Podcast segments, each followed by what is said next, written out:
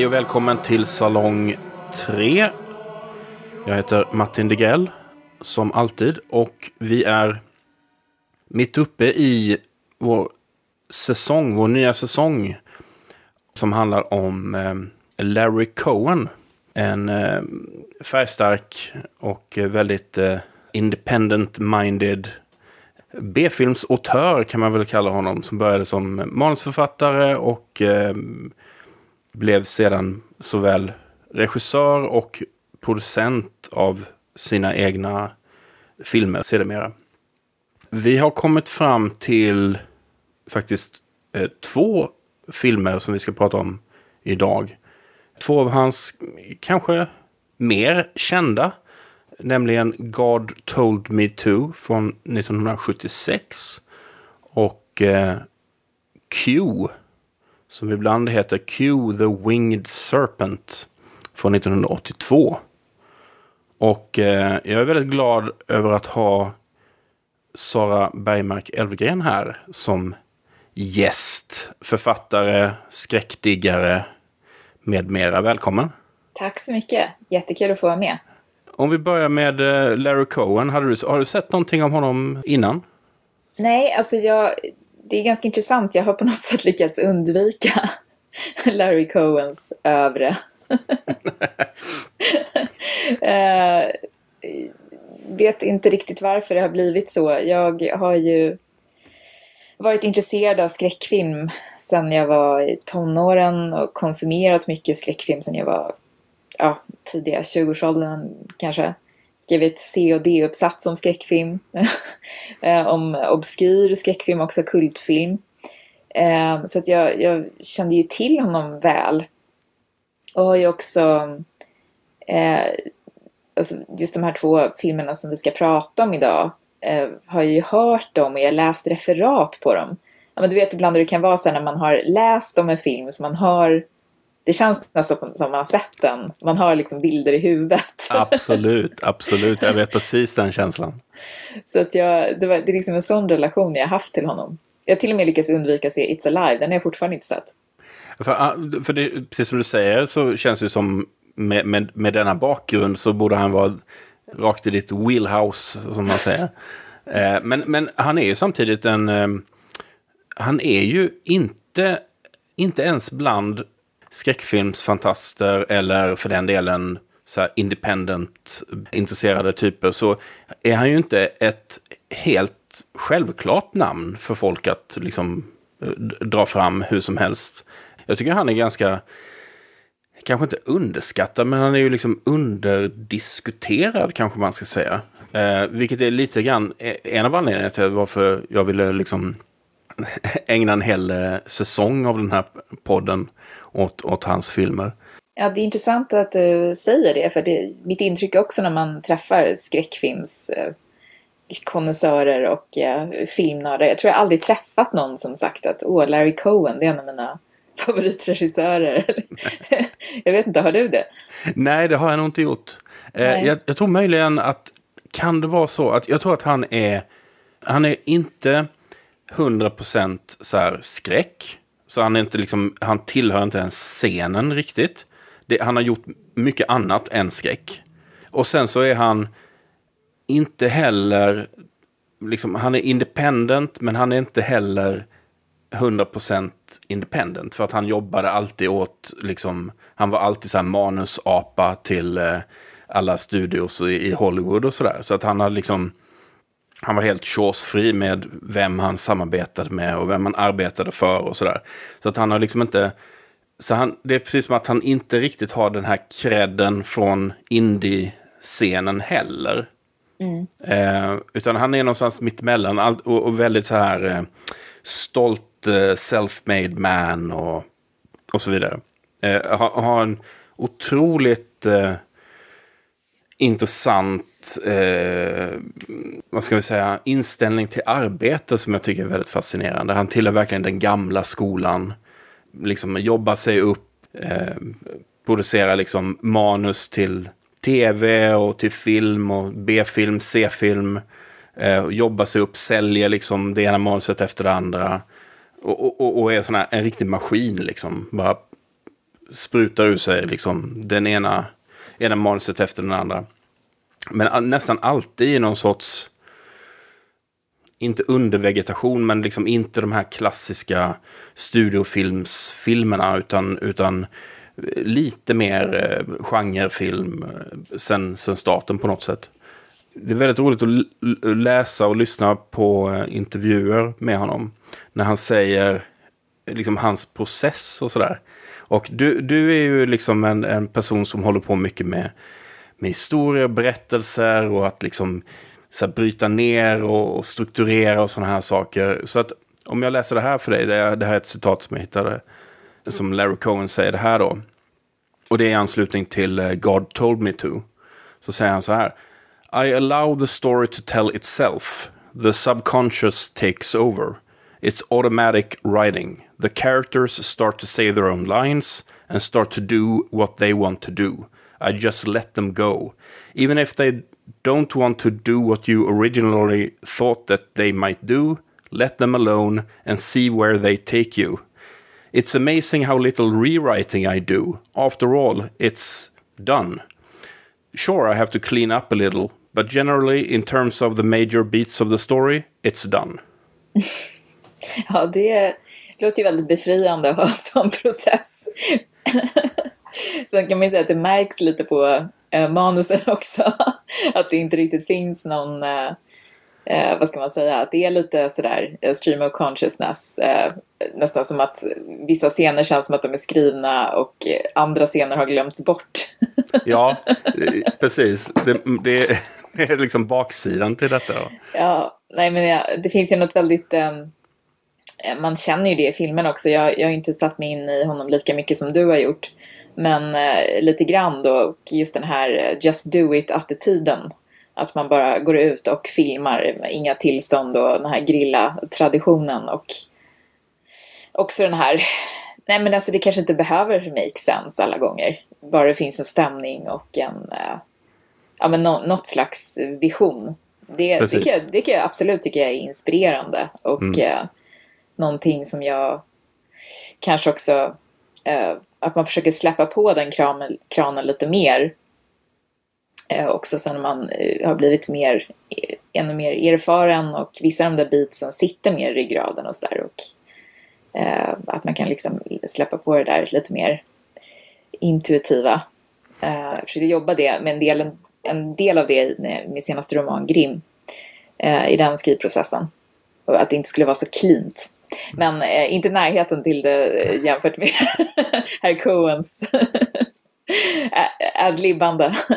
det, finns ju, det finns ju en, ehm, eh, en gränslöshet och en eh, skaparglädje här som man kan bli lite avundsjuk på nästan. Alltså just att han i alla fall uttrycker det som att han liksom nästan inte vet själv hur riktigt hur det ska gå. Han liksom, oh vad, vad spännande det här blev nu då. Och så bara liksom fortsätter han och trilla på liksom. Och sen, men sen vad som är intressant med honom är att han är samtidigt så pass skolad under då, efter alla år i, liksom, i och omkring olika filmstudios är han ju så skolad i något sorts effektivt filmberättande och liksom och tropes och, och liksom struktur och sådana här saker. Att, att han har ju det här drivet hela tiden. Så även om, precis som du säger, det kan vara att man tycker så här, oj, nu, nu gick det väl lite väl fort, hur hamnade vi här liksom? Så har han det här att det, det ska aldrig stå stilla, det ska bara liksom, man bara rör på sig hela, hela tiden. Och sen så är filmen typ 90 minuter lång, pang bom, slut mm. liksom. Jag gillar det där, 90 ja. minuter lång. Alltså jag, jag uppskattar bara det mer och mer. Ja, samma. det, det, jag, när folk frågar mig så här, ja men eh, hur, hur eh, om, bland alla, alla filmer som finns att se, så här, hur väljer du vad du ska se och så? Och då brukar jag säga så här, men en av de stora, ett av de stora kriterierna för mig är så här, ja men hur lång är filmen? Det är inte så konstigt att jag hamnar framför liksom en pre-code-film som är så här 67 minuter lång. För det är så här, det är toppen. Det är, klarar man ju av att se två på en kväll. Liksom. Ja. och det är därför som så här eh, dagens... Eh, jag ska inte gå på en rant om så här dagens, dagens, blockbusters som ja. alla är. Men, och, och, och, jag menar det smittar ju av sig även till så icke-blockbusters. Så det är så här ah, ja. ett, ett, ett, vanligt drama eller någon, vad som skulle ha varit för 20-30 år sedan varit en så här, 102 minuter lång äventyrsfilm blir nu 2.30 liksom. Ja, jo, verkligen. Och märks i tv, TV också. Eh, streamingtjänsternas produktioner. Att, eh, att de blir liksom alldeles för, alldeles för långa avsnitt. Det finns ju en... Eh, det, kan ju finnas... Jag har precis ganska nyligen skrivit en tv-serie Deg då med Levande Kin och Mattias eh, Skoglund. Eh, och då skrev vi för SVT och där, där måste man fortfarande tänka tablå. Och det kunde ju vara ganska frustrerande ibland att ja, men det måste rymmas inom den här 45 minuters eh, slotten liksom. Eh, och att man kunde känna lite avund på just Netflix-formatet eller HBO och så vidare. Men samtidigt så finns det någonting eh, det, ja, begränsningen kan ju eh, eh, vara väldigt frigörande också och också leda till bra idéer mm. eh, och bra prioriteringar. Som jag tycker ofta att jag kan sakna även i ja, tv-berättande. Det är ofta att man känner bara, men klipp, klipp, klipp, klipp. Exakt. Ja. Men det är väl, det, den cyniska tolkningen av det är väl att um, prio ett för Netflix till exempel är inte att de ska berätta den här historien på ett så bra sätt som möjligt. Utan prio ett är att du som tittare ska vara, hålla dig kvar på Netflix. Liksom. Yes. det är väl antagligen den sanna tolkningen, mm. ja. Ska vi då ta och prata lite om eh, God told me to. Som även eh, på sina håll eh, har titeln Demon. Och när den hade svensk premiär den 6 december 1982. Då hette den faktiskt Demonen. Hade den fått som svenska till. Och jag är lite så här. Vem tänker de är demonen i God told me to, tror du? Är det den här Jesusfiguren? Eller vem, eller vem, vem ska vi tro är demonen? Jag, jag förmodar att det är den figuren. Ja. Som de har döpt filmen efter. Eller så är det kanske bara någon som inte har sett filmen. som tänkte demon, det låter ont. Och sen så översatte man det till svenska. ja. Alltså God told me to är ju en härligt så här eh, lite sleazy exploitation-titel. Den verkligen. är ju verkligen så här in your face, tabloid mm. Det är väldigt bra titel. Vi ska inte dra hela handlingen, men den, den går ju ut på... Basically så handlar det ju om att eh, New York drabbas av en, en massa, en fler, ett flertal sådana här vansinnesdåd. Kan man väl säga.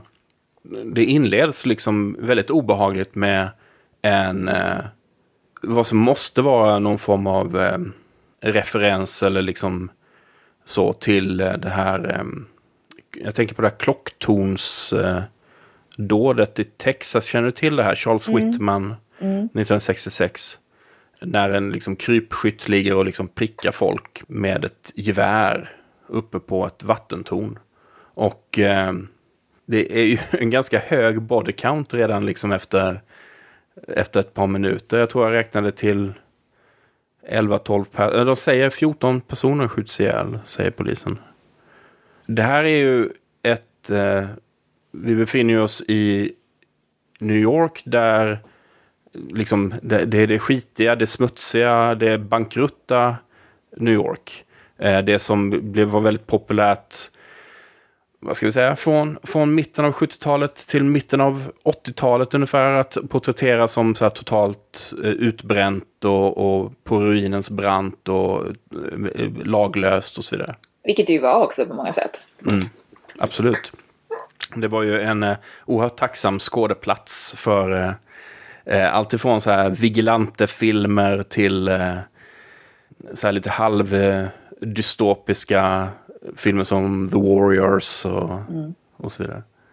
Men det är också det här, jag, jag, jag gärna sådana här kopplingar till liksom vår tid också, att den här liksom den stora skräcken är de här vansinnesdåden. Våldsdåden som kommer från ingenstans, som ju naturligtvis USA plågas av ä, även idag. Mm. Gemensamt för de här olika, olika dåden är ju att eh, alla gärningsmännen säger att, eh, säger då till, till typ samma polis som råkar vara på plats liksom i, i alla de här tillfällena. Hmm. Han ser till att vara på plats. ja. Eh, så säger de så ja men varför gjorde ni det där? Varför, varför gjorde du så här? Och då säger de God told me to. Eh, vilket ju kan vara lite så här, om man är, om man är, om man är en religiös person så kan det vara lite provocerande, eller hur? Jo, eh, han är ju det också. Den här polisen. Just det. Han är ju katolik. Han är superkatolik. Peter, spelad av Tony Lobianco som är en sån här italiensk-amerikansk eh, skådis som eh, dyker upp i som eh, ofta som så här lite italiensk gangster och sådär i olika biroller. Bra skådis tycker jag. Alltså han, han, det är ganska mycket som läggs på honom i den här filmen. Jag tycker han gör det ganska bra. Det är någon som, jag läste någon som skrev i en recension om den att han, han känns mer som en eh, birollsskådespelare på sätt och vis. Än eh, en huvudrollsinnehavare. Och att det mm. också ger honom någon slags everyman kvalitet. Att han känns ganska vad ska man säga, han, att han känns lite som en riktig, riktig snut. Han är inte en filmstjärna liksom. Nej men verkligen. Hela den här filmen är ju liksom, eller bägge de här filmerna som vi ska prata om är ju, de är ju liksom fulla av riktiga människor. Alltså så här bra så här New York skådisar som känns som helt vanliga människor liksom. Mm. Eh, hade du några eh, tankar kring den här inledningen med eh, det här krypskytten ovanpå det här vattentornet och så vidare. Men det är ju en väldigt brutal eh, inledning som du var inne på. Den är ju också väldigt, apropå det här med att han är en, eh, vad ska man säga, en dynamisk filmskapare på många sätt, Cohen. Att det, att det, känns, det känns nästan lite dokumentärt, alltså hur, hur det här eh, hur det inleds. Vilket gör att det känns också väldigt obehagligt. Att det finns en råhet i det och eh, också den här känslan av eh, eh kaos. Man vet inte riktigt var, var skotten kommer ifrån först och ja, paniken som bryter ut. Det är ju väldigt stark, eh, en, en, en, en väldigt stark orsak till att se God told me to och Q är ju också de här New York-miljöerna som du var inne på. Just att det är eh, filmat i befintliga miljöer. Ofta som sagt utan tillstånd. Eh, med eh, vanliga New York-bor runt omkring och att man får den här känslan av eh, ja, men en levande stad runt omkring. Vilket ju också förhöj, alltså det, det höjer ju ja, verken, verkens värde verkligen också eh, väldigt mycket idag eftersom det här också är förlorade eh, en förlorad tid, förlorade miljöer och så vidare. Men också att det finns det här organiska i det. Att det finns en känsla av nu och en känsla av liv. Även om en del andra saker i filmerna känns lite konstruerade, lite att det inte riktigt hänger ihop och så vidare. Alltså tillför det där väldigt mycket. Absolut, och den här nerven liksom. Det, ja. Han är väldigt bra på att hitta det. Och det, mycket är ju, som du var inne på, eh, är ju tack vare de här, eh, alla de här stu, så att säga, stolen shots, liksom. Alla de här väldigt uppenbart att de inte har tillstånd det är ju lite så här att utmana ödet att till exempel som de gör i inledningsvis att filma folk som då, eller skådisar då som går över ett övergångsställe bland helt vanliga människor, låtsas bli skjuten och trillar ihop liksom. Mm. Och man ser att det kommer så här en massa vanligt, vanliga människor får se så här, oj hur gick det, hur gick det? Och, så där. och då står de i ett hörn och filmar liksom. Det, det där är ju liksom kompromisslöst, kanske lite så här elakt. Men, lite, eh, tveks, lite tveksamt, men det hände. Ja. det var en annan era och så vidare. Precis. Jag såg också att de eh, återanvände eh, så här, åtminstone några gånger, eller någon gång så återanvände de så här footage från inledningen i God told me to i Q. Ja, ja, okej. Okay. Eh, typ när någon av, så här, blir nedskjuten eller så.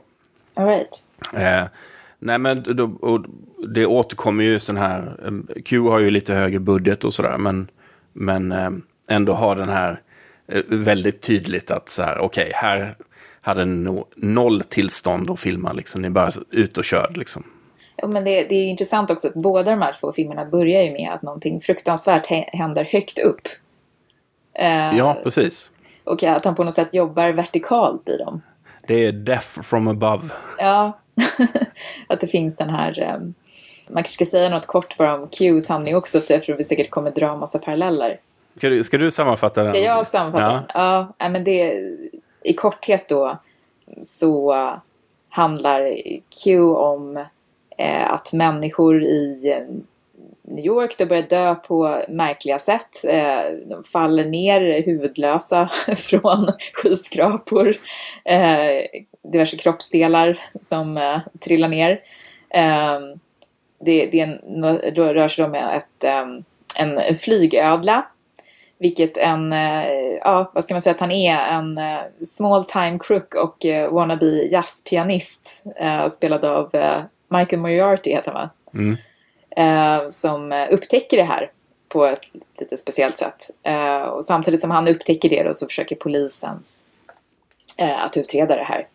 Vad är det som egentligen orsakar de här dödsfallen och det visar sig finnas spår till någon slags aztekisk kult då kring Ja, ska du uttala den här? Quetzalcoatl ja, ja, ja. Q då för kort. Ja. ja. Så, så det finns ju liksom den här, um, det, det, handlar, det är många vyer då uh, ur, uh, ur fågelperspektiv, eller ödleperspektiv, vad ska man säga. Uh, och det, det här monstret bygger ju också bo då högst upp i Chrysler-byggnaden. Det är där mm. den håller till. Um, så att det finns ju någon slags um, något vertikalt perspektiv där med de här uh, höghusen och uh, även i God Told Me To så finns det också den här nere i källaren med uh, furnaces och Precis, det är, det är mycket, det på något sätt blir det också någon sorts, tänker jag, särskilt i Q, någon form av alltså klassmetafor ju också, alltså väldigt bildligt och bokstavligt med hög, alltså skyskraporna och de som lever på botten och hur, särskilt då i, när den här eh, Small Time Crook då, eh, Moriarty, eller han heter inte det, han heter ju Quinn, Q, Q då också, men mm. att han eh, blir inblandad i detta och, och ser en chans att så här, komma upp i världen, både då bokstavligt men också genom att helt enkelt pressa stan på på pengar för att avslöja var det här boet ligger. Då. Så det finns ju flera paralleller mellan de här filmerna. Dels har du den här, eh, som du uttryckte det, det vertikala tycker jag är bra uttryckt. De här, eh, liksom, så att säga, våldsdåden eh, ovanifrån. Ingen kan skydda sig. Ingen vet var det kommer ifrån. Det här eh, motivlösa våldet på något sätt. Va? Man, och, och, det kan drabba vem som helst. För det drabbar ju till synes vem som helst. Även om det sen då i God told me to att det, man hittar lite så här, det finns lite eller så här gemensamma nämnare hos både gärningsmän och, och sådär. Men, men just att offren är till synes helt slumpmässigt valda och sådär. Och så har vi också någon sorts Guds tema också ju. Mm. För att både i, i God told me to som ju är, utvecklas ju till en väldigt så här superkatolik grej så. Så i, i Q så har vi, är det ju ett, liksom ett parallellspår med de här eh, som tillber och offrar till Q då. Ja, de låter ju sig bli offrade. Flodda ja, levande till och med. Till och med. Väldigt, ja, uh, det är ganska, ganska grisigt alltså. Uh. De här scenerna, de här bilderna när de liksom verkligen slicear av ansiktet. Liksom, ja, det är stark tobak. Ja. men det är ju en, eh, det finns ju en, en kult också i vardera eh, film Precis. också som dyrkar den här destruktiva eh, guda, gudalika kraften då. Eh, så, så huruvida det är en gud eller inte är ju då eh, lite olika hur, hur, hur karaktärerna ser på det. Kan man ja, säga. och lite grann, jag vet inte riktigt om vi får något tydligt svar på det där med, med Q. En, en, en logisk invändning skulle ju vara då så här, men hur kan den här skräcködlan ha kunnat så här bo i Chrysler Building och det är först nu ni upptäcker att den finns där ungefär. Och då finns det någon teori som någon lägger fram i filmen att liksom den har fått kraft och styrka av att folk tillber den på något mm. sätt. De har dyrkat fram den. Ja, precis. Då, sure. jo, nej men precis. Mm. I övrigt så, så, skulle man ju kunna tänka, de, de har ju olika teorier där också om att ja, den här symbolen, draken, ormen finns ju över hela, hela världen. Eh, och eh, det kanske fanns sådana varelser förut. Eh, ja, just det. Vi, vi, får en lite så här, eh, vi får en liten mytologidragning. Exakt. Eh, av någon sån här Columbia-professor. Ja, jag läste också en intressant, eh, jag gjorde en väldigt djupgående Wikipedia-research då kring den här aztekguden. Så såg jag en lite intressant koppling också då mellan God told me to som ju har någon slags, den här kulten anser ju då att den här gestalten som, som får de här sakerna hända är någon slags Kristusfigur då som har återkommit. Eh, tydligen så då enligt eh, The Book of Mormon, vissa följare då menar då att i och med att det står i The Book of Mormon att eh, Jesus Kristus återuppstod och eh, eh kom tillbaka till de amerikanska kontinenterna eh, så, så, finns det några idéer om att det var egentligen att den här eh, Q då, som jag säger som inte kan uttala det, eh, var Kristus. Ah. Och eh, 1892 så, nu läser jag direkt från Wikipedia här då, One president of the Church of Jesus Christ of Latter-day Saints, John Taylor wrote The story of the life of the Mexican divinity closely resembles that of the Savior, so closely indeed that uh, we can come to no other conclusion that they are the same being. Intressant. ja. ja. Frågan är, visste Larry Cohen detta? Det vet man inte. Det vet man inte. hur, hur, djup mormonkännedom hade han? Vet du det? Nej, det, alltså han är ju en, en så judisk kille från, eh, från eh, Brooklyn tror jag. Ja. Och eh, apropå det så är det ju intressant att se liksom hans, eh, i God told me to, liksom att han, han har ju ett intressant så här, utifrån perspektiv på katolicism. Och mm. liksom han har lite, eh, uppenbart en hel del så här, en, funderingar kring det här med liksom katolsk eh, skuld och, och syndbegreppet och sådana här saker. Han gör ju då den här, hans huvudperson då, eh, som spelas av Tony Lobianco, han är ju en true believer kan man ju säga. Han får ju värsta religiösa krisen när allt mer av det här, de här religiösa nämnarna i, i, i de här dåden dyker upp. Och sen så blir det ju, ja, det, det utvecklas ju till eh, att liksom den här polisen är ju inte, det är ju ingen, det visar sig att det är ju ingen slump att det är han just som blir indragen i det här fallet och sådär. För där, där finns det, och då blir det, kommer man plötsligt in på så här, någon sorts fatalistisk eller deterministisk eh, liksom, syn på så här öde och sådana här saker. Så att han, han verkar ju vara väldigt intresserad av de där sakerna, även om jag jag är inte katolik själv, men jag kan tänka mig att det är lite lagom frejdigt sådär att eh, take på katolicism. Och jag menar, jag, vågar inte ens tänka på hur mycket eller lite han liksom hade koll på så här aztek. Eh, kulturen och så. Ja, men den är säkert, utan att ha så bra koll själv heller, så känns det ganska adlibbat tror jag. tror det också. Karaktärerna talade, Larry ja. Cohen följde med. Nej, men jag tycker det är intressant just att han säger det där med att han att han inte, eh, vad ska man säga, att han inte, att han inte planerade utan att han lät, att han liksom mer körde någon slags eh, stream of consciousness nästan och att det är ju väldigt eh, tropigt. Alltså mm. just att han kommer också ur den här eh, ja, tv-fabriken och har gjort extremt mycket och mm. skrivit väldigt mycket i, och väldigt snabbt antagligen.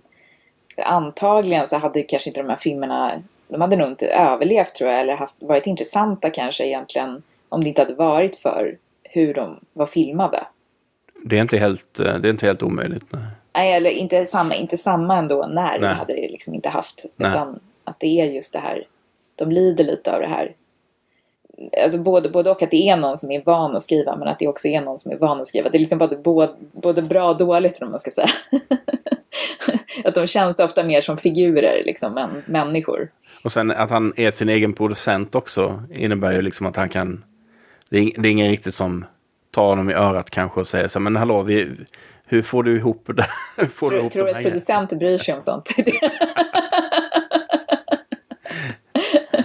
Nej, kanske, kanske inte just i den här Nej. Eh, kategorin film i alla fall. Då när vi är helt inne på den här liksom uh, God told me to. Uh, den, det, det, är en väldigt så här, gammaltestamentlig gud.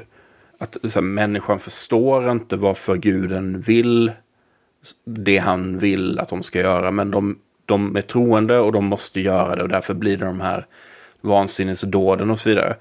Okej, okay, så vi är inne på det spåret. Men sen så kom, sen så, sen kom ju en curveball som man säger på ren svenska. Och plötsligt så började det handla om så här alien abduction och, och eh, sådana saker. Det, det, det var inte jag, det, jag hade glömt bort att det, att det fick det spåret plötsligt. Det, det är ju lite uppfriskande, eller vad man ska säga. det är de här eh, eh, också, också den här, hela den här Jesus var en utomjording eh, teorierna. Ja. Så, eh, som, som ju kommer in i det hela. Mm. Um, Jesus var en, var eller är en fler, flerkönad Jesus-gestalts alien. Ja. Typ. Det blir ju till, det blir väldigt rörigt på slutet. Inte helt, alltså om man läser film, eller om man ser filmen och sen läser Wikipedia så är det så här, okej, okay, det var inte helt tydligt i filmen att, att det gick ut på att de i princip så försök, försöker man få fram att, att uh, den här polisen och den här alien Jesus typ är samma slags varelse. Ja, men det, det, det är väldigt oklart vad de här rymdvarelserna har för MO. eller eller man, man, man märker vad de har för, för, för, för metod, men, men man förstår inte riktigt varför. För att, men det är väl också så här Coens um, olika idéer som kommer in här, att han liksom bara kör. Uh, för, för, först är det den här idén om en uh, gud som dödar brutalt och urskillningslöst på något sätt. Och, men de här personerna som utför dåden i alla fall någon av personerna som eh, den här polisen pratar med uttrycker någon slags nästan Alltså de uttrycker ju någon slags enorm eh, salighet över att ha blivit talade till av Gud. Eh, och den här polisen blir nästan avundsjuk på något sätt. Han, han tror ju, men han har ju inte den här kontakten då med Gud. Nej, det är, så, det är som att det, det går från, alltså polisens reaktion går från eh, att bli otroligt provocerad naturligtvis först. För mm. det är mm. liksom han, han det är en ganska stark scen när han pratar med någon som har typ mördat hela sin familj eller något ja. sånt där. Och, och, han har just den här saliga blicken, verkligen så här frälst blick liksom. Och, och, och känner sig helt nöjd och, och liksom Gud har talat till honom och vem är väl han att liksom ifrågasätta det och så. Ja. Och då blir det nästan någon sån så här, ja men vänta nu. Och du var inte ens troende och jag är supertroende liksom. Exakt. och, det, och det är på något sätt, där finns också den här religiösa fanatismen och hur det kan förvrida och göra någonting avskyvärt till någonting eh, gott ur eh, den personens eh, synvinkel. Eh, och sen så finns det den här kulten då som ju har väldigt mäktiga personer som man förstår det. Eh, som har blivit sammankallade till någon slags stort mötesrum Just av det. den här eh, rymdvarelsen, eller den här Jesusgestalten då. Och, och jag menar så långt i filmen, då tänker vi så här, okej, okay, här är de kultledare, eller sektledare liksom. Då, det, är ju, det här är ju liksom innan det kom in med aliens och sådana här saker. Men, och jag gillar den här, de har någon sorts stort så här board meeting-aktigt. Mm. Eh, jag gillar det att de är, det är Wall Street typ. Det, det är företagskulturen det är liksom företagsledarna runt det stora bordet. Och eh, alltså att Cohen på något sätt drar liksom lite granna, en lite så här, eh, eh, lite syrlig parallell mellan någon sorts företagsledarkultur och sektkultur på något sätt. Och de, de vet ju om att det här sker, de här dåden, och så har de någon lite märklig förklaring där. Att varför, men varför gör han så här, frågar någon. Och då så säger någon, då, då som någon slags, ah, ja, säger, ja men du som är jude, eh, antyder eh, den här personen då.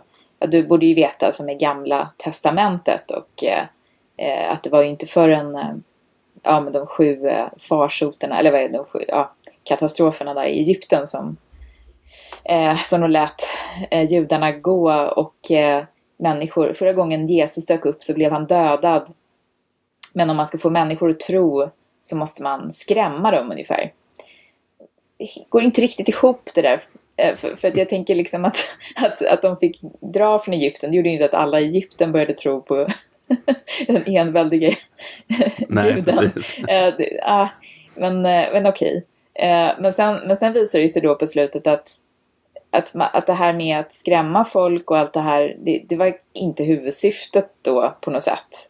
Utan var kanske allt bara ett sätt att komma åt den här polisen på ett väldigt extremt krångligt sätt. Jag vet inte. För att det visar ju sig då att eh, den här Jesus-figuren eh, som ju då heter Bernard Phillips. Eh, han, eh, han är då född efter någon slags alien abduction. Och det visar sig då också att vår, vår kära polis, katoliken, som är så katolsk att han inte förmår att skilja sig från sin hustru fast han lever ihop med sin älskarinna. Klassiskt, klassiskt hyckleri också som går in i. Hela den grejen är liksom, det är, det är ett, helt, så här, ett helt annat spår. Så här. Ja. Reda ut relationerna mellan liksom frun, flickvännen, honom, Ja. Det är väldigt trassligt. Ehm, de är väldigt förstående de här två kvinnorna förstås gentemot honom. Men otroligt förstående. Ehm, det visar sig att han är också det, fast han är... Då, då säger den här eh, Bernard Phillips att jag i varje varelse ser en, ett, en set, a set of genies dominant. Och lite oklart vad han menar där. Ehm, och, och dina mäns, din mänskliga sida är dominerande. Det var därför det tog så lång tid för det, för att han utvecklade en slags ESP-kraft eh, e den här polisen också. Medan då den här Bernard Phillips-gestalten då är mer alien. Eh, Just så, att, så, att de, så, att, så att han var liksom som ett lite misslyckat experiment den här polisen. Men att de då på något sätt ska kunna förenas och då avla en, ja, någon slags alien-ras. Eh, kommer ju ta sin tid kan jag tänka mig. Om det inte är någon slags väldigt många ägg som läggs eller jag vet inte riktigt hur det... Allt, allt väldigt... Eh, jag tycker att de är som sagt för att återknyta då till min invändning där att jag förstår inte riktigt vad de vill. De vill väl ta över världen som vanligt. Mm. Men, men hur de vill göra det är lite eh, otydligt. Det är lite oklart.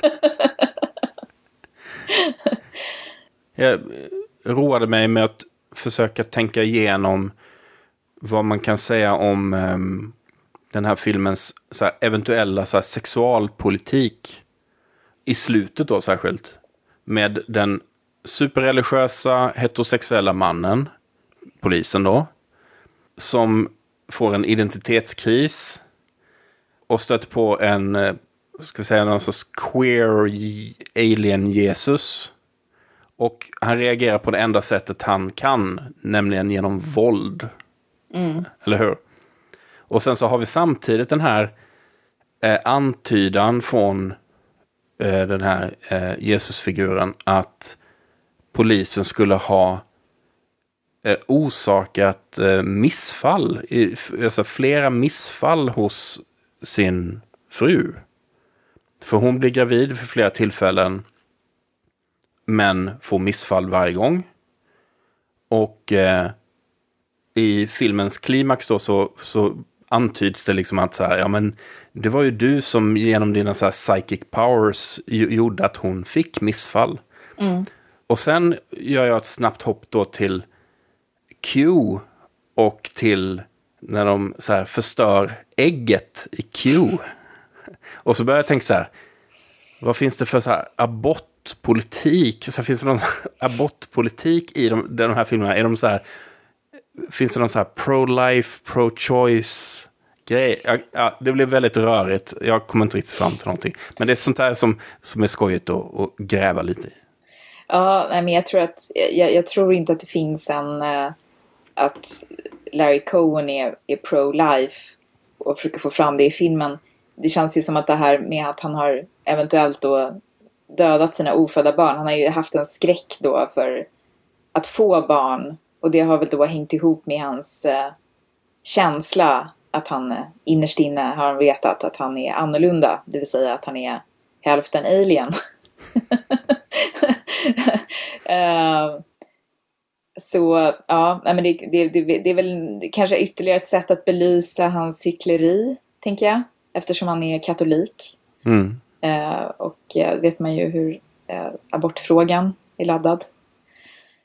I andra religioner också förstås, men, men det är ja, väldigt mycket där. Och också det här ju hans ja, men det här hyckleri, alltså han, det hyckleriet gentemot de här kvinnorna i hans liv också.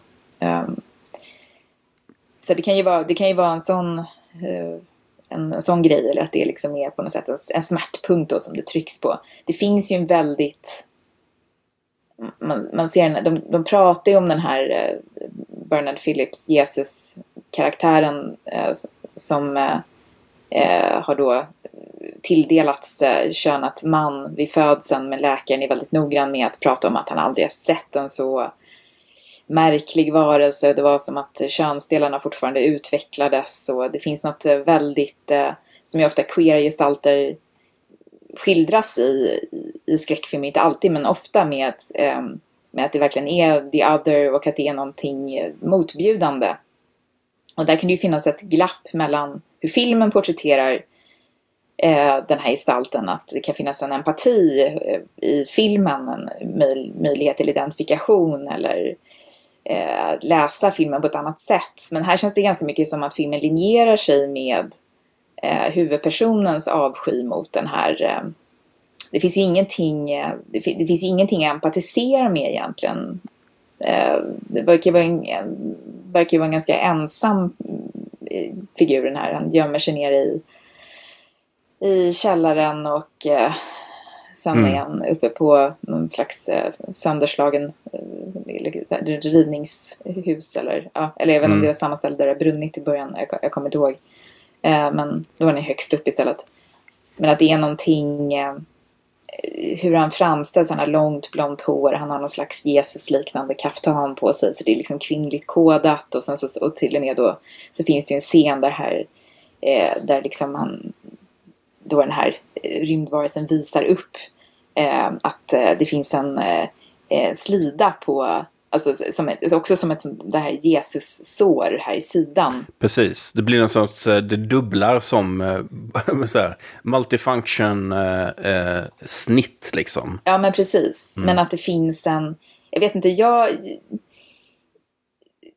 det väckte lite så obehag hos mig på, ett, på, på fel sätt, eller man ska säga. För att man kände så här att det, det framställs som en ganska äcklig, alltså det finns ett, äck, alltså ett lite äckel kring den här gestalten. Och att mm. liksom när polisen ger sig på honom sen då och slår honom så skriker han väldigt så här feminint och löjligt. Och, och den här polisen säger du har aldrig känt smärta, säger han och hånfullt och slår vidare. Så ja, alltså det, det, det finns ju definitivt någonting queert över den här gestalten men det är också, ja, jag vet inte, man kan säkert vrida och vända på det. Man skulle kunna säga att det är polisens rädsla för vad som finns i honom och att det liksom är projiceras. Men det är just det här hur filmen linjerar sig i hur den berättar om mm. den här eh, gestalten gör att man får lite dålig smak i munnen. Åtminstone fick jag det. Jo men absolut. Och sen så är den, eftersom vi har konstaterat att liksom Cohen är ju inte alltid den mest stringenta berättaren, så är det ju, det är ju delvis lite så här motsägelsefulla eller motstridiga bilder och, och budskap och, och, saker man kan liksom lämna den här filmen med. Och jag mm. håller helt med dig i, i din eh, analys här av, av slutet här. Något mer som jag har tänkt, jo, just, om jag ska bara hoppa tillbaka till de här, apropå de här, eh, vi har inte nämnt eh, den här inledande, kanske den i förhand mest kända scenen från den här filmen egentligen. Det är ju den här eh, polisdådet från St. Patrick's Day-paraden. Just det. Där ju då en väldigt ung Andy Kaufman eh, spelar en polis. Och eh, han är då en av dem som genomför det här, något, ett vansinnesdåd, plockar upp sin polis, en pistol och börjar skjuta mm. folk omkring sig. Det är också väldigt tydligt att det här är gjort under den, den faktiska paraden. Och de, tydligen så hade de eh, fyra olika kamerateam utplacerade på lite olika ställen när detta skedde, för de kunde liksom bara göra det en gång. Och så stal de hela den liksom, sekvensen. Och det gjorde han allra först. Han, han, filmade den först utan att, innan det fanns en story, innan det fanns någonting. Han mm. visste bara att han ville göra det här. Eh, ett vansinnesdåd av en polis. Mm. Eh, som i sig är ju ganska provocerande i USA och liksom i, i New York under liksom St. Patrick's Day Parade och så vidare. Och sen så när, han hade, när Cohen hade den sekvensen, då kunde han gå till lite så finansiärer och säga så här, kolla, det här är väl coolt, Ska, nu, nu bygger jag på det här liksom. Ja, ja, ja. och de sa, okej okay, visst, här har du pengar. All right. Jag visste inte att det var så. Jag visste att han eh, hade filmat det under, under de omständigheterna. Men alltså, jag visste inte att det var helt uh, fristående.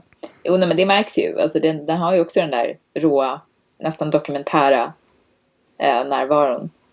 Och att det, är, det är, att det känns obehagligt. Men jag tycker det är intressant just så här hur, hur att, att det, är, det är väl kanske där också som gör att, att vissa filmskapare eh, att de, att de transcenderar på något sätt det här eh, vett och sans och eh, sammanhållen berättelse och eh, allting. Att de har en sån eh, stark känsla för bild och film och, och scen. Att de, att de liksom går igång verkligen hårt på ja, men, alltså att han kommer på den här idén, det här vill jag göra. Det här är en stark scen. Jag vet inte vad filmen handlar om, men den ska in. Eller, eller liksom, ja, tänk, tänk om det är en Eh, Eh, ett bo uppe i Chrysler. Byggnaden var väl en sån där, det var väl det. Som jag förstår det så, gjorde, så skrev han väl ihop den där Q på sex dagar. Att han hade fått sparken från filmen han jobbade på innan och eh, bara så här, men jag har ju skådespelare och jag har ju tid att göra en film nu så jag, jag gör en film. om, jag, om jag har förstått det rätt. Ja, precis. Han, han jobbade som... Eh, han hade ju skrivit en film som han själv skulle regissera, nämligen en som heter I, the Jury som en sån vigilante-rulle.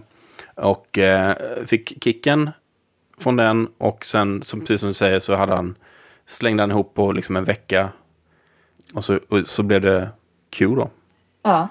Och eh, då kan vi ju liksom gå in på den. Och någonting som, du var liksom inne på det här, att, du vet, att han får den här idén, liksom, han får en, en kanske en, en, någon enstaka liten bild i huvudet eller en scen eller någonting sånt där. Och så, så bara okej, okay, vad, gör, vad gör jag med detta liksom? Mm. Och det är ju en av, han var ju fram till sin död liksom en sån otrolig idéspruta. Mm. Han skrev ju liksom upp i 80-årsåldern, liksom, skrev han ju fortfarande manus och sådär. Och han, han har en fantastisk förmåga att här, koka ner saker till sin essens på något sätt. Att, att hitta liksom kärnan till någonting och, så här, och, och sen kunna presentera det på typ en mening eller två i någon sån här mm. pitch meeting. Liksom. Och just när det gällde Q då, så var det ju dels att han ville göra typ någon monsterfilm eller han ville göra någonting sånt. Och sen så kände han så här, uh, Empire State Building har ju King Kong liksom. Men Chrysler Building är ju liksom det, han, han tycker det är så här, överlägset snyggast liksom skyskrapan. Mm. Den har ingenting det är upp till mig att, att ge den ett monster. Så. och, och, på den vägen var det. Jag älskar den typen av what if-idéer nästan. Mm. Så här, men tänk, vad, hur skulle det gå till om, om det fanns ett monster som bodde där uppe? Liksom? Vad skulle mm. hända då? typ? Och sen så kanske då som han uttryckte sig tidigare i det här citatet som jag sa innan. att liksom sen bara, vi, vi ser vad som händer. Ungefär. Vi kör. Mm. Så om vi går över till Q då. Den, den hade eh, faktiskt fick också svensk premiär. Det här har jag läst mig till på Svensk Filmdatabas. Mm. Och den hade svensk premiär 1984. Den behöll sin originaltitel. Men jag noterade att den är klippt med 10 meter. Det, det, var, det mätte man ju naturligtvis med filmkopian då. Så den är klippt med 10 meter, men det är oklart vad kan jag gissa kanske lite på de här flå levande Det kan vara de här scenerna. scenerna. Huvuden som faller ner, ja. kroppsdelar. Ja. Eh, fantastiskt ändå med tanke på hur omständigheterna bakom produktionen. Att han ändå då har liksom lite mer budget, mm. lite mer namnkunniga skådisar. Vi har liksom David Carradine, Richard Roundtree, Michael Moriarty som ju var liksom i alla fall ett litet namn då på den tiden. Lite mer namnkunnigt helt enkelt. Candy Clark också. Just det, Candy Clark också, som ju är kanske mest känd från American Graffiti, va? Och, It Man Who Fell to Earth, tror jag. Exakt. Jämte Bowie. Precis, och han- och hon har ju, hon har ju en, eh, vad ska vi säga om hennes karaktär? För hon är ju, hon är ju så här long suffering eh, flickvän då till eh, Michael Moriartys eh, low life. Wannabe jazzpianist. Ja, precis. Ja. Nej, men hon... eh, Det, det är ju lite som en någon slags egen story som puttrar på. Jag gillade verkligen hennes lägenhet. Jag tyckte den var otroligt snygg. Ja, jag håller Ja. med. den hade liksom den här eh, schabbiga loft innan gentrifieringen. Eh, inramade affischer på väggarna, lite gröna växter, böcker. Alltså det var väldigt Ja. fint. Jätte, jag håller med. För det var ju också så här, ja, det var eh, typ eh, en djungel, så här, New York var hemskt och sådär, men man kunde lita på att folk bodde i så här, ganska stora så här, loft och som hade så här, jättefina, eller så här, hade typ en hel, ett helt våningsplan i någon gammal fabrik i Soho eller något sånt. Till skillnad från eh, när den liksom, fattiga familjen i Gossip Girl tv-serien bor i ett stort loft i Brooklyn så var det trovärdigt på, på den här tiden. Precis. Ja, nej, men hon eh, kämpar väl på där med sin hopplösa eh, pojkvän, Offer någon pojkvän, eller vad man ska säga. Ja, och eh, jag menar, vad, vad, vad tycker du om honom? För jag, jag, har, en, jag har min liksom take på honom. Eh, för först var jag lite så här... Uh, jag är inte så förtjust i varken skådisen eller karaktären. Karaktären är otroligt enerverande och gör bara så här misstag på misstag och, och sånt där. Men sen så hitt, jag hittade liksom ett sätt.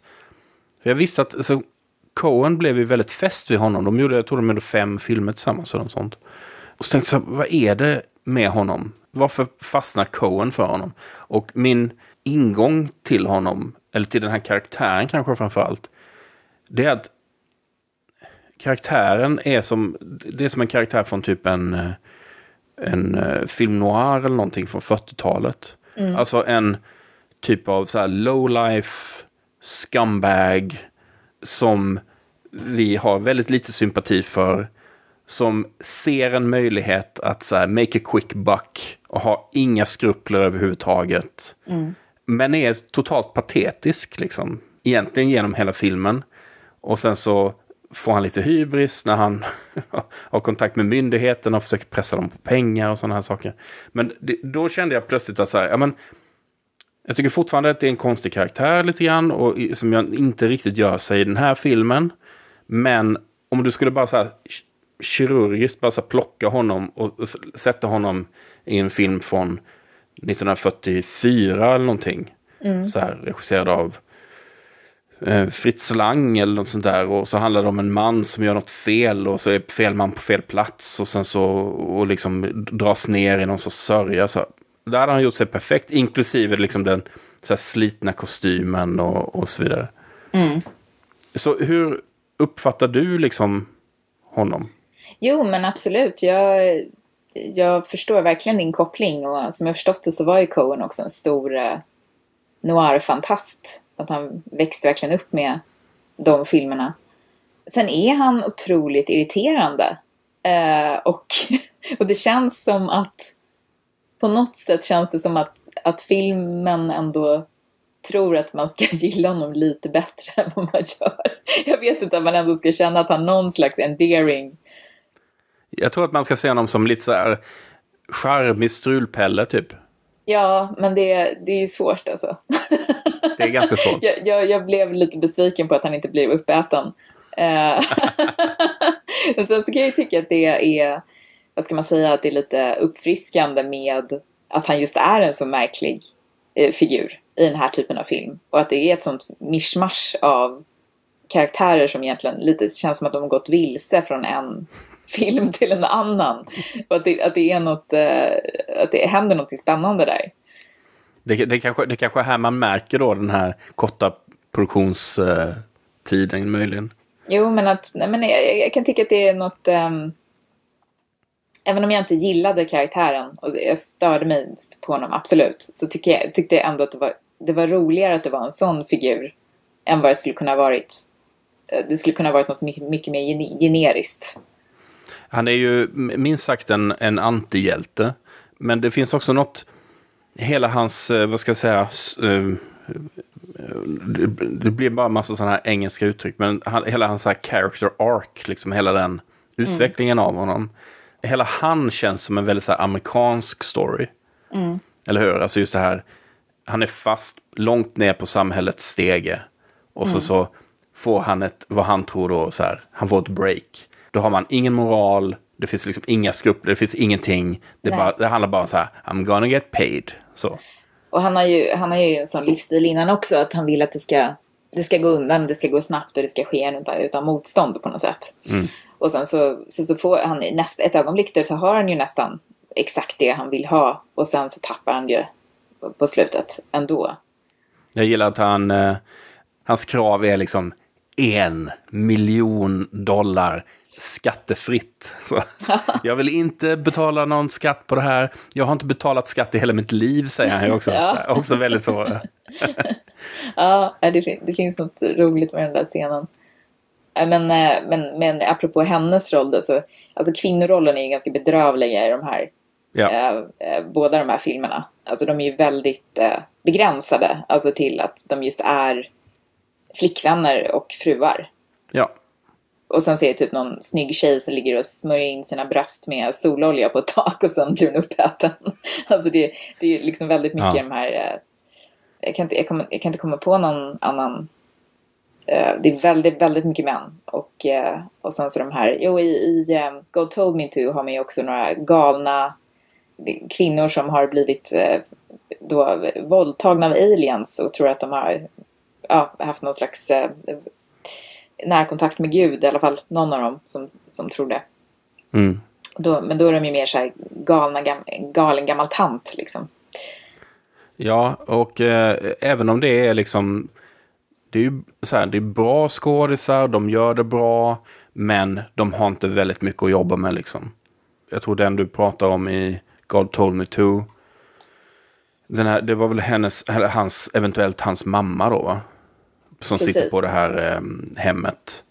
Och det är ju då eh, en gammal sån golden era skådis som heter Sylvia Sidney. Som är så här kul för så här, filmnördar att se liksom. Men, men nej. Dyker upp så- i Beetlejuice och eh, Mars Attacks. Kanske mest känd för eh, mainstream-publik. Och, eh, men, men nej, du har helt rätt. Och jag menar, se, sett till eh, Coens karriär så, så kvinnorollerna är inte, Det är inte hans forte. det är inte hans grej. Nej. Nej. Det är en sån klassisk blind spot tror jag för honom. Men tillbaka till Q. Det går ju verkligen undan här i, i början. Jag blev nästan lite förvirrad när polisen, de hinner knappt hantera det faktum att eh, en fönsterputsare på faktiskt just Empire State Building får liksom huvudet av hugget innan de vips befinner sig i en lägenhet där de tar hand om liksom det här, en kropp som är helt flodd. Ja. Det går så snabbt där i klippningen. Det är så här, rätt vad det är så är vi liksom inne, och det är knappt att man fattar så här, men vänta nu. Jag vet att det här ska handla om en ödla, så här, men hur, menar ni att den här ödlan har varit inne i den här lägenheten och, och liksom flott? Men då är det ju, visar det sig långt, långt senare att det är den här, eh, någon sorts eh, kult då. precis. dödskult. Men, men ehm, eh, de har ju någon, ganska snabbt någon ledtråd där att, att det här flodda liket hade kommit till New York och varit på det här museet och tittat på den här aztekutställningen eller något sånt där. Ja, Eh, och sen så var det väl någon där, alltså, jag, ska jag vara helt ärlig så kände jag med det aztekspåret att det var ganska förvirrande så jag kände lite att jag gav upp. Ja. Hålla lite så här, koll på vem som var vem. Jag kan vara säga, okej det är en dödskult. Eh, de blir offrade levande frivilligt. Eh, Det är ju inte så hemskt viktigt, eller hur? Alltså det känns ju som att så här, Moriarty-spåret är ju liksom, det är ju det man är engagerad i naturligtvis. Ja, men det känns lite som att det är det som Cohen är mest engagerad i Ja. också. Det finns inte riktigt, det finns inte riktigt något, jag menar en aztekisk, en, ja vad ska man säga, kanske då wannabe-aztekisk snarare mer korrekt i det här fallet, dödskult. Det finns ju ändå potential där, måste man ju säga. Absolut. Det, det är ganska dåligt tryck i den där kulten i den här filmen. De, de känns ju inte Ja. som... Alltså, jag jag menar, nu, nu kanske det lät som att jag var väldigt negativ till God Told Me To. Det finns vissa aspekter i av den som jag har svårt för, men jag tycker att den är väldigt... Alltså den har verkligen en stämning. Eh, och att det finns också genuint alltså, obehagliga scener med någonting med det här. Folk som bara gör de här fruktansvärda sakerna, gör det absolut värsta man skulle kunna tänka sig. Och också det här eh, lite märkliga hur, hur en, att det är något drömlikt nästan i, i hur intrigen utvecklar sig och att den har den här, även om det, jag har en del frågetecken kring skildringen av den här Jesusgestalten så är det någonting intressant det här med en, en, eh, de- den onda gestalten som omges av ljus och man ser inte riktigt och det, det är någonting, det är något lite annorlunda i, i, i hur, hur det porträtteras. Medan ju eh, Q är mer en, ja det är, det är mer så här monster, monsterrulle. Den har inte samma atmosfär eh, tycker jag. Eh, Riktigt. Och, och, och, och, den här sekten är inte lika bra helt enkelt. Nej, men sen är de ju också de är ganska profillösa. Det finns ingen Exakt. riktig vi kan hänga upp. Det är inte så att vi liksom följer kanske någon överstepräst och att vi får lära känna honom eller så, utan de förblir ganska anonyma. Jag gillar den där tanken på att man ska få följa en överstepräst som har approprierat den aztekiska dödskulten. Nej, men eh, det, det är någonting lite kul med det här att de, att de ju gör det frivilligt och när, när den här Quinn har råkat ut för den här översteprästen på slutet där och men då vill han ju att han ska säga den här bönen själv då innan han ska bli offrad för att det är viktigt att han är med på att han ska bli eh, ett offer då till den här stora guden. Ja, men det, det finns ju någon slags tematik i båda filmen det här med att, att tro, eh, alltså att vara en eh, believer på något sätt. Mm. Men den är, den är ju mer ganska påklistrad i, i Q, även om, även om det är förvirrande och det är rörigt och motsägelsefullt i God Told Me To så känns det ändå som att det finns något mer, alltså det finns mer av en klangbotten där ändå. Även om de då säger This thing has been prayed back into existence. Ja, nej, men det, eh, det, det är ju en fantastisk replik. Man skulle vilja känna det på något sätt, att det fanns den där... Men det är väl lite problemet också kanske med monsterfilmer ofta att ofta att det blir så här, ja, man kanske vill försöka ingjuta mytologisk kvalitet i det, någon slags eh, ja, kosmisk fasa kanske, eller, men att det ofta blir bara ett, ja men det där är ett monster. Och det blir lite så med, jag tyckte det var väldigt mysigt det här med den här slutfighten då på Chrysler Building, hur de har gjort den, liksom, de olika effekterna och det är eh, hjärtevärmande eh, att se idag på något sätt. Alltså det, det är ju väldigt välgjort för vad det är. Mm. Eh, med de begränsningarna de har. Eh, och eh, väldigt genomtänkt. Jag, jag läste också att, eh, att han jobbade ju med personer som arbetade där uppe i Chrysler eh, med att klättra upp och ner och göra, reparera där. Och att de spelar de här poliserna som hänger Mm. eh, utanför och klä- klättrar i tornen och så där, för det var, ju, de var ju, det var ju deras jobb, så de var ju vana. Och tydligen också den här olycksaliga fönsterputsaren som blir ett, ett litet snack där i början av Ja. filmen var också den riktiga husfönsterputsaren på Empire State Building. Jag, läste det också och det förvånar mig, eller det förvånar mig, jo det är ju lite grann, för jag, min första reaktion på den scenen är ju så här att det, det är, han är lite så här ett creep som Ja. någon stackars tjej störs av som är inne i något kontor där. Ja. Och så säger hon till någon kompis så här, ja ah, nu är han här igen. Och då tänker Ja. jag så här, hur ofta putsar de de här fönstren? är det liksom, det är ändå Empire State Building vi pratar om. Ja, ja, men det, det är många fönster att putsa. men det, jag tyckte det var en intressant grej med eh, God Told Me To, att jag tyckte den, den påminde lite om, eh, har du sett den här eh, japanska filmen Cure? Eh, det är Kurosawa. Ja, jag, jag, jag, har inte, sett inte, den fast... inte The Kurosawa. Nej, just det. Ja. Eh, eh, den den unge Kurosawa. Eh, ja, men alltså jag har sett, jag, tror jag såg den när den kom, och sen, men det är ju ganska länge sedan. Ja. Jag har ganska få minnen av den. Jag såg den ganska nyligen i höstas. Eh, och jag gillade den väldigt mycket. Alltså, men den påminner ganska mycket om, alltså det fanns något liknande. Där är också det här oförklarliga besinningslösa våldet där människor då ofta ger sig på de mest alltså närstående ofta då, den personen som råkar vara där. Och, eh, och att det finns någon slags eh, gestalt som går att koppla till de här. Jag ska inte spoila den för mycket. Jag, tyckte den, alltså jag gillar den verkligen. Även om mm. den har också ganska mycket av det här eh, att det är någon polis och någon polispsykolog tror jag som ska hålla på och utreda det här och deras samtal känns bara, nej jag köper inte riktigt det här tugget. Att det, att, det här, att det här är det ni skulle säga till varandra i det här läget. Men, men eh, det gör inte så mycket. Eh, den har någon så här ond stämning eh, och någon mystisk stämning och hotfull stämning som jag tycker det fanns, det fanns en del likheter. Jag vet, jag vet inte alls om Kurosawa har sett God told me to eller om det är på något sätt en referens. Men ja, jag tyckte mm. man se ett eh, skönhetssläktskap i alla fall. Jag ser det som ett litet tips till lyssnarna här. Ja, precis. När eh, då eh, den stora skräcködlan, eller vad vi nu ska kalla den här Q, till slut dör. Kände man, alltså jag, jag tänkte på, på den här Coens ursprungliga koppling till King Kong och Empire State Building och sådär man känner inte riktigt samma värme inför Q som inför King Kong, eller vad säger du? Nej. Svaret är nej. det, var, det verkar inte riktigt som att... Det, alltså den dimensionen av det verkar han inte ha varit ute efter. Liksom att... Alltså det, det finns kanske något lite sorgligt med att den kraschar på en pyramid. Alltså det är där ja. den dör. Alltså ja. det är lite så här lite, ja den kände igen alltså att den har... Att det finns något kanske lite melankoliskt i det här.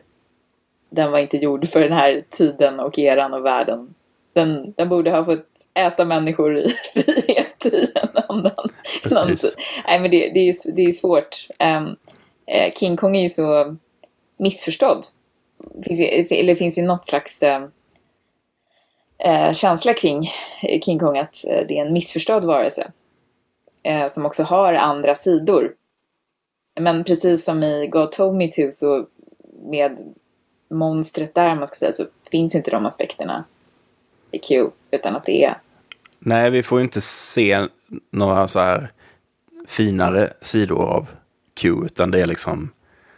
Ja, där är någon som eh, sitter på sitt tak och solar. Här, ja. Snatch. Så. Exakt. Man kunde tycka ett synd lite om den här killen med lunchlådan och någon olycksalig byggarbetare där som... De andra tog alltid hans lunchlåda så blev han själv en lunchlåda. Precis. Det var, jag gillade den fake-outen. Det var lite så här... Jag, jag trodde att det skulle vara så här. Ah, det visar sig att det är Q som har tagit hans lunchlåda. och så var det så här. Fool you, nu dör du istället. Så. Ja. Exakt. Det, hade varit kanske, det kanske hade varit så här, sättet att skapa empati, att den hade varit så här, men jag ville bara ha en macka. jag visste inte jag skulle be om att få en ham and cheese sandwich. så därför började jag äta människor istället. Mm, precis. Men ehm, eh, Q slutar ju ändå med, eh, nu blev det ju ingen uppföljare, men den slutar ju med lite av en cliffhanger, det vill säga att det finns ett ägg till mm. i en annan, en annan så utdömd byggnad någonstans i New York. Ja men precis, som ju också är en då uppenbart äkta utdömd byggnad, vilket ju också ja. återigen är en del av de här, den här filmens charm.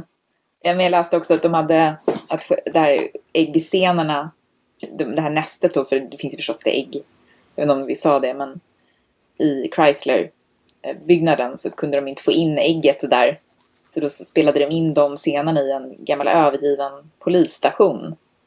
Och sen så lämnade de bara det, allting. Det där nästet åtminstone. Jag vet inte om de, inte ägget då, för det skjuter de på sönder. Men det här lilla boet, eller stora boet snarare, lämnade de att, att Cohen lär ha sagt att det blev ganska mycket rabalder sen när några år senare kom till det här huset. Där de förstås inte fick filma. Och upptäcker att det finns ett jättestort bo. Vad är detta? mm. Det är kul. Det är kul.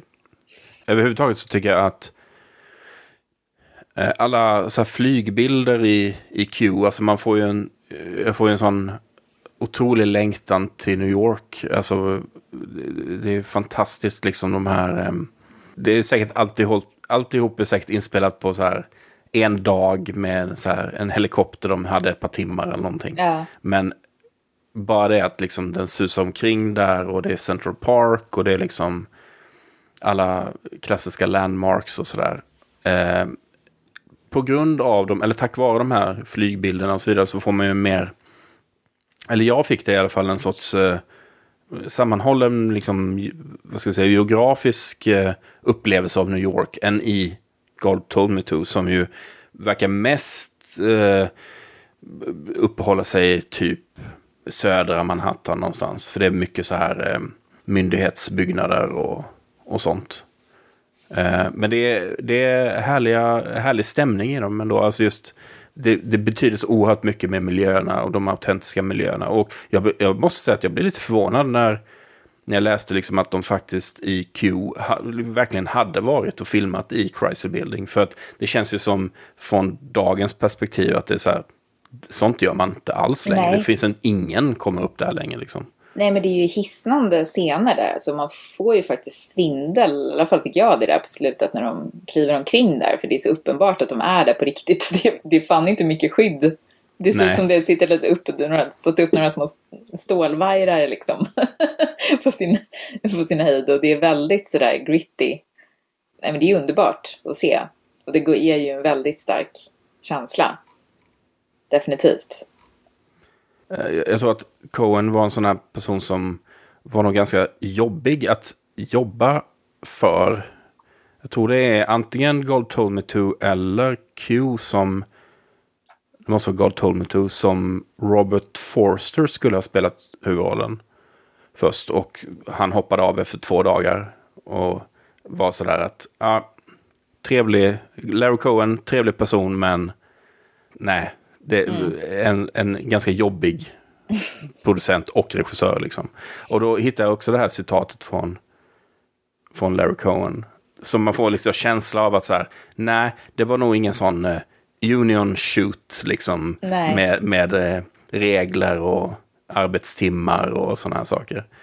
Han förklarar liksom att han, han föredrar att filma liksom länge, långa dagar, Once I got people on a roll and we got some excitement going, I just didn't like stopping.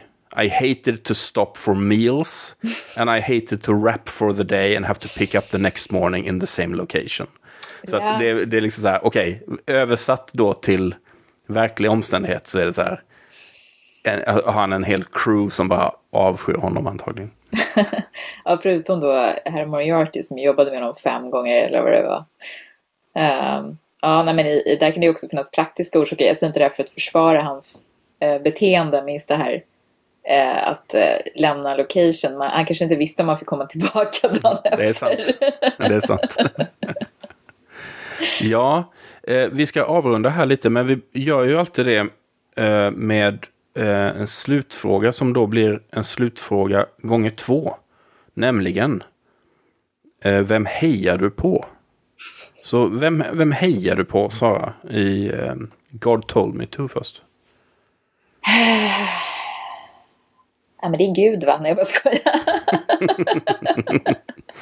ja, men det är väldigt svårt att säga. Jag, jag, jag tycker ju liksom att... Um, jag tycker väldigt synd om hans fru och mm. hans uh, tjej där som är fast med den här velpellen som... Eh, eh, men jag kan ju inte säga, alltså... Jag, jag, jag, säger ändå att jag hejar på flickvännen. För ja. jag tänker att när filmen är slut så måste ju hon på något sätt um, resa sig upp och gå vidare liksom, i sitt liv. Ja. Och då tänker jag att så här, ja, men jag hejar, hejar på dig. Liksom. Jag hoppas att du så här, går vidare nu. Glöm den här snubben. Liksom. Ja, men hon kanske har en chans i alla fall. Mm. Han, är, han är ju väldigt... Eh, honom kan man ju inte riktigt heja på. Det är, det är väldigt märkligt det där. Han, det har vi inte pratat om när han får de här SP-krafterna. Eh, så använder han ju dem för att döda en gangster. Han, liksom, han går in, han går in på någon biljardsylta. Hela den och, sekvensen. Och där finns en gangster som har mördat hans partner då som var korrupt om jag inte missminner mig. Att det, fann, ja, han, det fanns någon koppling där mellan honom och gangstern. Men då, då tar han liksom hämnd på den här gangstern. Och, och, det är inte bara det att han då får gangstern att döda sig själv utan han, han får honom först att ge sig på två av sina gangsterkollegor vilket man känner lite så här, men vad, vad, vad har de gjort? Alltså de har säkert gjort jättemassa massa saker. Men det var lite så här, ja okej. Okay. Ja, um, så man kände ju att, um, så säger han nu att han tänker aldrig använda sina krafter igen då. Um, men ja, okej. Okay. Mm. Ja, jag vet inte. Jag, jag tycker det är en sån här film som jag nog inte hejar på någon egentligen. Jag är mer för att se vad som händer. Typ så. Mm. Mm. Eh, och eh, i Q då? Vem hejar du på där? Ja, men det är väl den aztekiska dödskulten då. Nej. jag vill att de ska bli lite bättre på mm. att vara dödskult. Om de börjar organisera sig lite, ha lite möten. Lite mer tyngd, ja. Lite mer, kanske en lite mer tydlig målsättning. I alla fall lite mer ära, mystik och mm. makt kanske mm. lite mer än hotellrum och människoffer på trälårar bak, liksom inne på något museilager. Så, ja. Jag tycker det är lite samma sak där, att jag tycker det är svårt. Det är väl då hans flickvän, att man känner sig att jag hejar på henne. Återigen de här flickvännerna. Det, jag kan hålla med er, men de, de, de två flickvännerna känner man att ni har ändå en chans här i livet. Bara ta den, försöka hitta någon vettig person att leva med. I, i, i sin uh, fina lägenhet. Liksom. Exakt, du har en underbar lägenhet. Du behöver inte kanske ens någon man där. Skaffa en katt.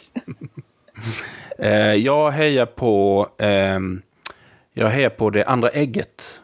Aha, bra svar. Mm. Mm. Det, jag, tror, jag tror på en, en bra, och, och, och då, kanske då i kombination med att den här kulten får liksom get their shit together. Exakt. Så kan det bli bra grejer. Ja. Ja, det här var uh, God told me to och Q. Två filmer i samma avsnitt. Det har vi aldrig gjort förut. Men det är klart vi gör det när uh, Sara är gäst. Uh, stort tack för att du tog dig tid och ville snacka om de här filmerna med mig. Tusen tack för att jag fick vara med. Och då säger vi tack och hej. Tack och hej.